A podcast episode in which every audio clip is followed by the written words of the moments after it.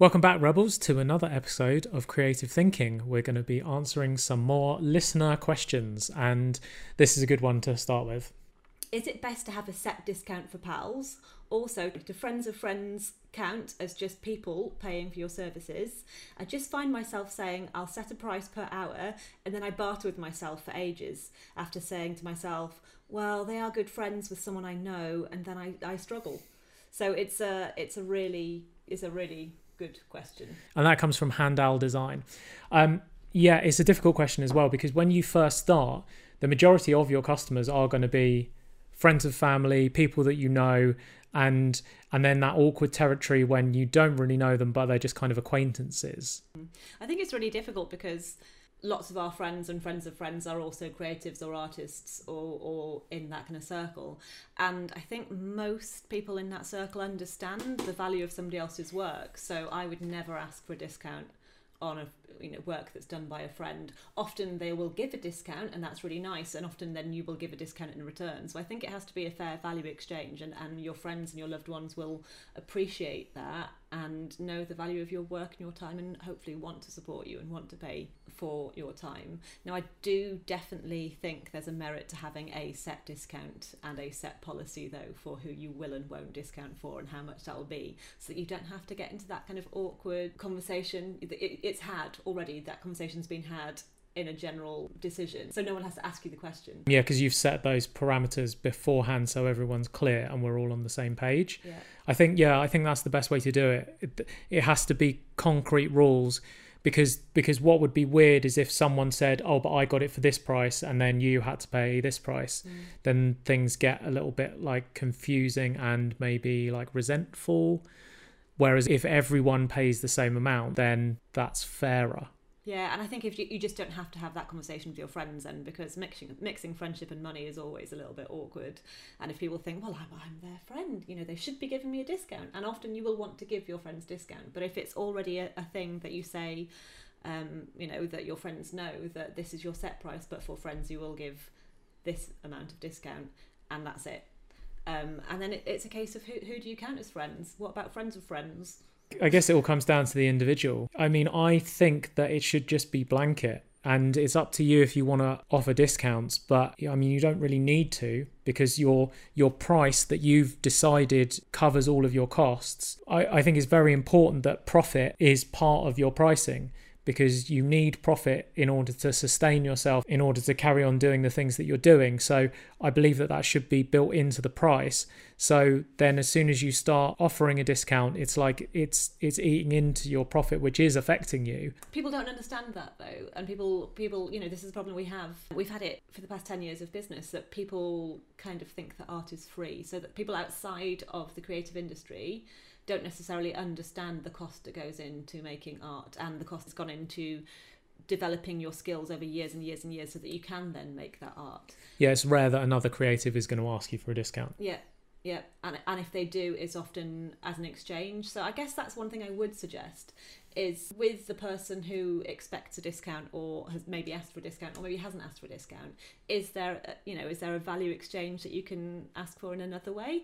Um, is there a way that giving that person a discount could actually benefit you? Is that somebody who works for a brand who you might want to work with? Is that somebody who knows somebody who works at the brand? You know you can gain value by offering discounts as well and you know w- without devaluing your work. I think that's where you have to strike the balance. If you know the value of your own work and you're not willing to go past a certain point otherwise you a don't make a profit or you b completely discredit and devalue your work um, then there is there's a middle ground a bartering ground where you can um, you know th- there's a leeway. Yeah. Yeah i suppose it's it's what's in it for you as as the creator and and sometimes what's in it for you is not falling out with people. um, it's really hard because I'm I'm my kind of instinct is there's no there's there's no discount, but even saying that I do give friends and family discount on paintings I that I ask, produce for people. Can you think of examples of when you have or haven't offered a discount? I suppose that by offering a discount is a token gesture of because that person then feels special because they feel like I'm not like every regular Tom, Dick, and Harry. I'm a special customer Very because I've point. because I've been given I've been given this, and that can just be a token because we've found over the years in graffiti life jobs that a lot of people will ask for a discount and. Uh, it's not something we've ever done in business, which is probably not smart um, because we've noticed that all like so many clients that we've had will ask for a discount, and it just seems to be like an industry thing. If you're if you're doing a job, you you just ask for a discount um, because if you don't ask, you definitely don't get it, and sometimes you do.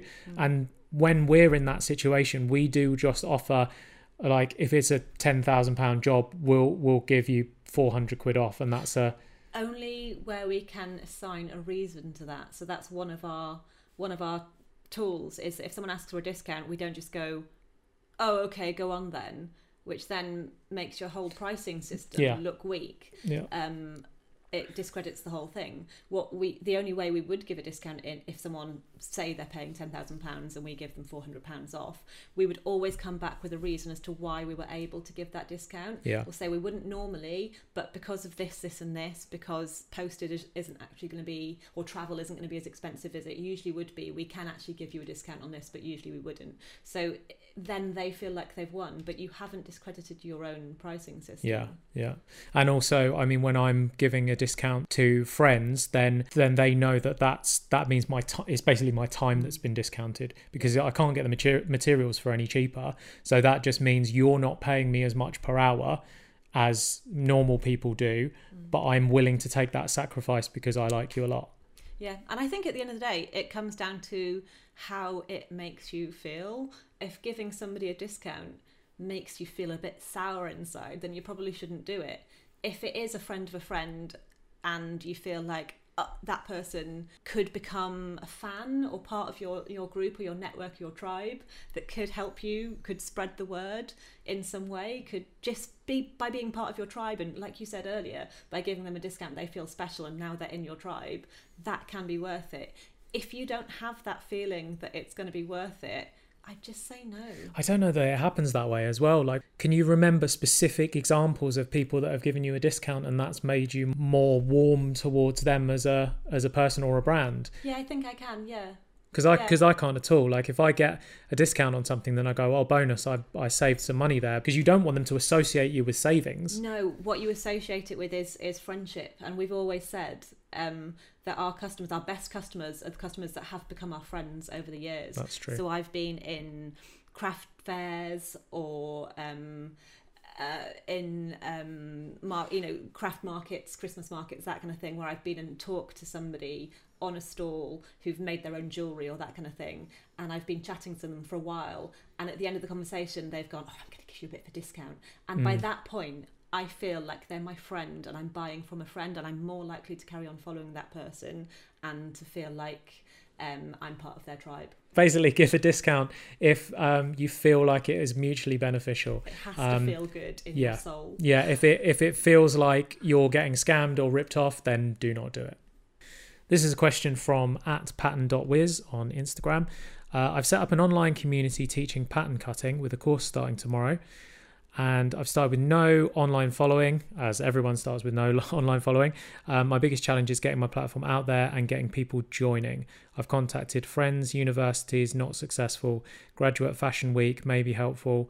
Um, but I wondered if you guys have any other good suggestions to promote a spread word. That is a great question. I think don't get frustrated because everyone starts from zero. That's the starting point from for every single creative, and you just have to grab each person as you go along. I think when something is very new, if you go straight in with your with your sales pitch, then that can sometimes not work because you you need to build up a, a brand loyalty first and the way the easiest way to do that is just by providing copious amounts of value with no ask in return. So um, i would so you from the sounds of it you've already launched the online course. That's great. I would launch it but if only five people have signed up make sure that they just have a fantastic time on the course that it's a great success that you document everything so that you have a case study going forward. Um, but i would I would I would then start building for the next like six months to a year before the next course comes out so that there's so much loyalty that as soon as you drop it you're going to have a lot of people signing up for it Yeah, I completely agree. I think that one thing we do say quite a lot is just start, which is brilliant advice. Um, so it's a great thing that you know you have just started this course um, but i do agree and i think something that um, you should probably read oversubscribed i'd recommend that definitely and one thing that you'll read in that is um, about signaling um, and about signaling to um, your fans and your audience before you do something like this. So, um, putting out um, questions like, I'm thinking of doing this, how many people are interested? Would you sign up for this? Um, there's going to be only a limited number of spaces. Say there's room for eight or 12 people on your, on your online pattern cutting course, which I'm really interested in, by the way. Uh, you build up your audience, you ask the question, I'm thinking of starting this in three months' time, or two months' time, or one month's time. Um, who would be interested? And then firstly you've got a really good indication of how many people are interested and would attend but it's a really good signal to everyone else in your community as well who now know that oh well there's only 12 spaces available on this on this course and 15 people just said that they're really interested so the next time you put something out then and say okay well early bird tickets available or early bird sign up available on this date, people are more likely then to sign up on that date. Either they get a small discount or they get a bonus manual or book or something if they sign up for the early bird pass, but they also know that there's competition, there's other people interested. So there is a build up process that has to happen, I think, before you just go flat into launching a course like this. Um, and obviously, you are you are trying to do this already. You are contacting people, uh, and I think you are doing the right things. Um, but just concentrate on building your community beforehand on Instagram, on whatever social media platform that you're, you're. It's obviously quite a visual thing, so I'd imagine that you're on Instagram, possibly on YouTube, possibly TikTok, even that kind of thing. But build up your audience and and comp- continue to de- deliver value to them before asking them to come and give you something in return or to pay for something. Yeah, and a, a, perfect case study, especially for this specific person, is is Tilly and the buttons. If you listen to our episode with her, who obviously she does patterns and and sewing and all of that sort of stuff, what Tilly did was she started a blog, and her blog just gave people continuous information that they found really interesting and educational, mm. and she gave that for for ages before there was a, a final ask of her audience, before there was a product, before there was something that that she was selling. And I completely agree with that. And I'd say make no mistake, most of what you will be teaching is available on YouTube. Um, I, I, do a lot of this kind of thing, and there's not much that I can't find how to do on on Pinterest or on YouTube. Um, so you have to be delivering something more than just the information and the, the teaching um, and that will only come through people's kind of brand loyalty to you and you as a brand.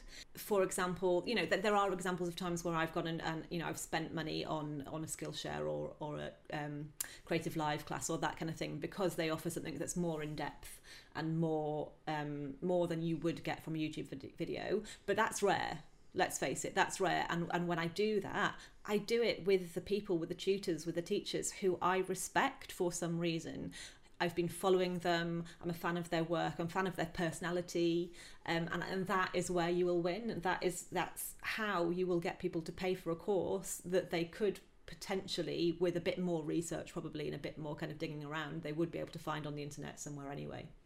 And that's brand building, isn't it? Because you I, I've watched you watching gardening tutorials and you want the information but the person is really annoying you. So you're skipping forward until you can find oh this is the bit of knowledge that i wanted and then you yeah. you take that and then you, you it's not like you're then going to look that person up again however when you find someone who you do resonate with them yeah. then you're going to watch their content regardless of if it's something you want to know or not. You might not be growing roses, but you'll watch their video on what they do with roses because it's them as a person that you're that you're interacting with that you that you respond to their content that yeah. you want to see more of so it's it's differentiating between people just taking and then people wanting to be a part of the journey and part of your process and your your personality and everything that sums up you as a brand so what's your what's your USP why should people listen to you Completely, absolutely. If you want to find that audience, find them where they already are. So the people that you want to be your audience, want to be part of your tribe while you're doing this kind of community building, this um, tribe building, where are they already? go to them. Don't expect them just to come to you because you've got this thing. And you know like i said you you are doing this already. You're going to universities. You're going to um, through friends of friends. Um, but where else? Where else are these people? Where else are they showing up? What else do they like apart from pattern cutting and that kind of thing? Um, find your audience go to them offer value where they are and then they'll start coming to you and also don't stop at the first no because you mentioned in there like oh i've tried universities and it was unsuccessful but so then there's a lot of universities in this country. Try all of them. That'll take you a couple of years to get through emailing every mm. single university in the country. Um, if they've said no, maybe ask for feedback like why do you think this is not of interest for, for you? Maybe then there's some some information in there where you can repackage and you can try again. Or you can realize that you know oh actually no universities maybe aren't a good idea then because i'm directly in competition with something that they're already offering. But yeah absolutely ask for feedback because that will inform where you go next. Because what most people do, will do is they'll get that first no from the university and that will stop them then contacting any more universities and it will stop them contacting sometimes it will stop them contacting anyone else because they've they've had one no and they let that shut them down. So um, keep going on that path. You are going to get no's. I think that's that's the thing is to expect expect many many more no's than yeses, but you like you only need a few yeses to start to build up your social proof to start to use those as case studies when you present to the next people to say these people said yes and then then that makes them feel safe that they should say yes to you too absolutely this question comes from an email that was sent to connect at creativerebels.co this question is from someone who's quit their job as a project manager to focus on building a design portfolio. They went off to Austria to basically build up their portfolio to take an internship at a company in Austria. Now they're going to be moving back to London, and the thought of getting paid 18 to 24k a year living in London seems impossible. Uh, I was wondering if you guys had any advice on tips on living on this tiny wage coming back to London life. Yeah, it's a really difficult one. This one, I think, reading it, we really kind of really empathised because um, it's where we came from. We've yeah. been there.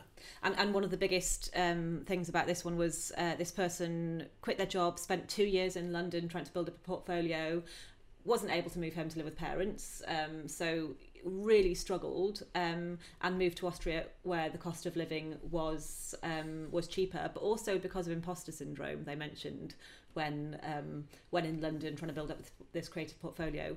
Um, and then the drop from being a project manager to being an intern in Austria was quite demoralising, and at times this person's been treated quite badly there. Now moving back to London, obviously in the current climate, having had quite a difficult experience, even though the lifestyle in Austria was great, is now really difficult. And I think that one of the main things we've got to deal with here is that imposter syndrome, especially having been through quite a bad um, experience in Austria, having gone from a you know quite a high powered job with a team of people that you manage to being an intern and being treated like an intern and being treated quite badly at points. This is a great question because I think there's a lot of people that are going to relate to this.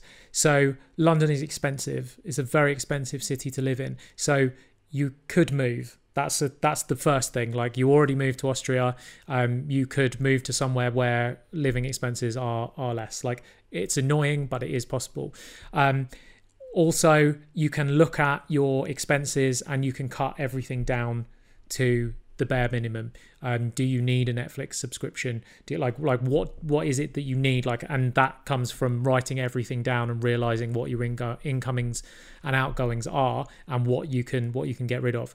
Um, but that being said, I mean, we lived for I mean three to five years of going out with friends and not being able to buy around um, not being able to buy new sneakers, like just all of the the normal kind of luxuries that we take for granted, we were unable to do those things. And especially when you see friends and relatives that aren't struggling for money that are able to do those things because they say that money doesn't buy happiness but it sure does make things fucking easy. But I think that's such an important message is like you've got to remember why you're doing it because you see the light at the end of the tunnel. You see that it's not going to be 18 to 24k for the rest of your life. You see that you are building something and eventually you're going to get paid well to do that thing.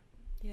And I think that you say money doesn't buy happiness, um, but it makes things easier But I tell you what does buy happiness is spending your life doing something that you're happy doing. You know, I took a, a 10 grand pay cut when, when we started Graffiti Life and I barely had enough to cover my rent. So there was no going out for drinks with friends. There was no doing anything. There was no buying new clothes. I had the same clothes for about five years. Um, it was tough. But what I would say is I think that you've done so many of the hard things already. You already did do the, you know, you made the sacrifice of quitting your job.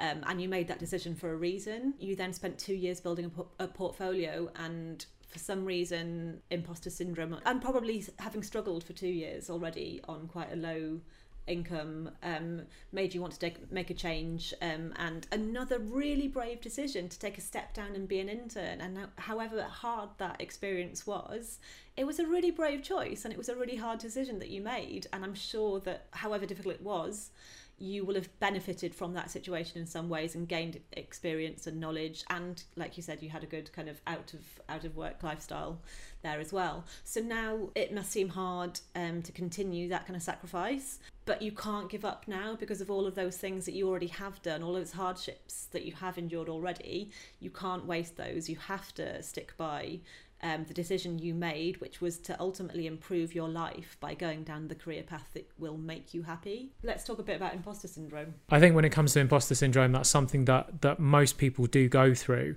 and really there's no such thing as adults everyone is blagging it and when we talk to absolute professionals that are completely killing it on the podcast and then after the show they they go oh was that all right? And they they question themselves. And and you just realize that every single human is is fragile and does worry about that sort of stuff. But you can't let yourself hold yourself back by thinking that you don't belong. So you just you've just got to do the work. You've just got to go for it. Um, i think as well that there is someone out there who is doing this exactly the same job that you do but is getting paid 10 times the amount that you're getting paid. And that comes down to confidence. It comes down to finding the right clients who are able to pay that premium for your service. So rather than, than signing yourself you're going to be getting 18 to, to 24k that kind of takes all the power away from you of like you're going to start applying for jobs that are only going to be within that range so don't apply for those jobs apply for jobs that you maybe don't think that you're ready for yet but you'll learn on the job. Just just know that if you can get in the room with them, you can talk them into the position. You'll learn on the job and you'll become very good at it. Or just be with your freelance prices, just hike them up to a level that's going to sustain you that you're going to be able to to charge more for because when it comes to pricing when we first started and we had nothing and we were in this very similar boat initially we thought you have to grab every small bit of money that comes along. And then we sort of started to realize that actually you're better off spent rather than doing 10 jobs in one month, you're better off spending time on getting three jobs that pay more than those 10 jobs combined. So it's it's looking at who your ideal clients are and pick clients that are going to be able to afford your services.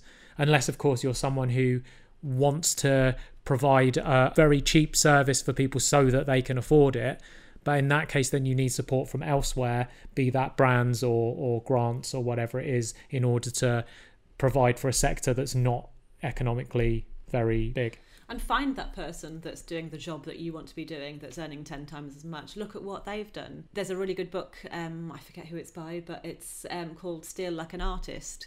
Um, and that talks a lot about finding people who are you know have done what you want to do before looking at how they got there and um, making it your own in you know doing it in your own way. Most things have been done before and we can learn standing on the shoulders of giants you know we can learn still but respectfully and then adapt adapt things to our own way of doing things. So you're not the first. Um, you're not the first to be struggling. You won't be the last. Um, there will be sacrifices, but there always are when it comes to doing what you want to be doing. Um, so forget the imposter syndrome. Learn to identify that little voice in your head as what it is. Um, something that everyone gets. Um, identify it, listen to it, tell it to go away. Just as soon as you identify that voice, and you, instead of just hearing all the time thinking, I'm not good enough, I'm not good enough, you go, oh, hold on, there he is, that's imposter syndrome, not going to listen to that. um, find an accountability partner, um, somebody who's going to make you stick to your your um, set goals of achievement. That voice, a lot of people name that voice, and they find it easier if they've named it to, Yeah. to kick it out. So for Clare Pooley, who was um, struggling with alcohol addiction, she named it the Wine Witch. And as soon as she heard that voice in her head saying, you need a drink then she would she would say oh that's the wine witch and that gives so if you have someone that's saying you're not good enough you're you're you're not qualified enough for that job uh, you should be charging less for your work etc etc then give that thing a name uh, sometimes like a comical name um, lucy sheridan that we had on the other day calls her um, voice angelica from the rugrats because that's a really annoying little character that she can that she can kick out of her mind so Brilliant. triviali- trivializing that imposter syndrome by giving it a name. Yeah. And then just don't give up. It's going to be tough. It's going to be tough for so many people over the next six months, a couple of years. But now's not the time to give up. Everyone's going to be making sacrifices. So you may as well stick at doing something that's going to make you happy in the long run. And when it comes to design, it's it's obviously like a very crowded marketplace, which is why there's people willing to do those jobs for so cheap, which is why it's pushing the price of your career down. So I would say if you do the same as everyone else, then you get the same results as everyone else. So what can you do that's that's different? Who are the people in design who have got their own podcast, who are, are doing amazing things on Instagram, who are there, whose work is just is just elite? Like what what can you do to better your brand, you as a person? What can you do to better that that it's going to attract more customers that you're going to get to a stage where you're oversubscribed to again quote daniel priestley um, to, to where you are able to charge what your work is worth It's it's tough. Um, what you've been through, and um, it's going to be hard. But it's going to be hard for a lot of people. So try and find some people who are in the same boat as you. Get a community going. Um, have some accountability partners, and get rid of that imposter syndrome.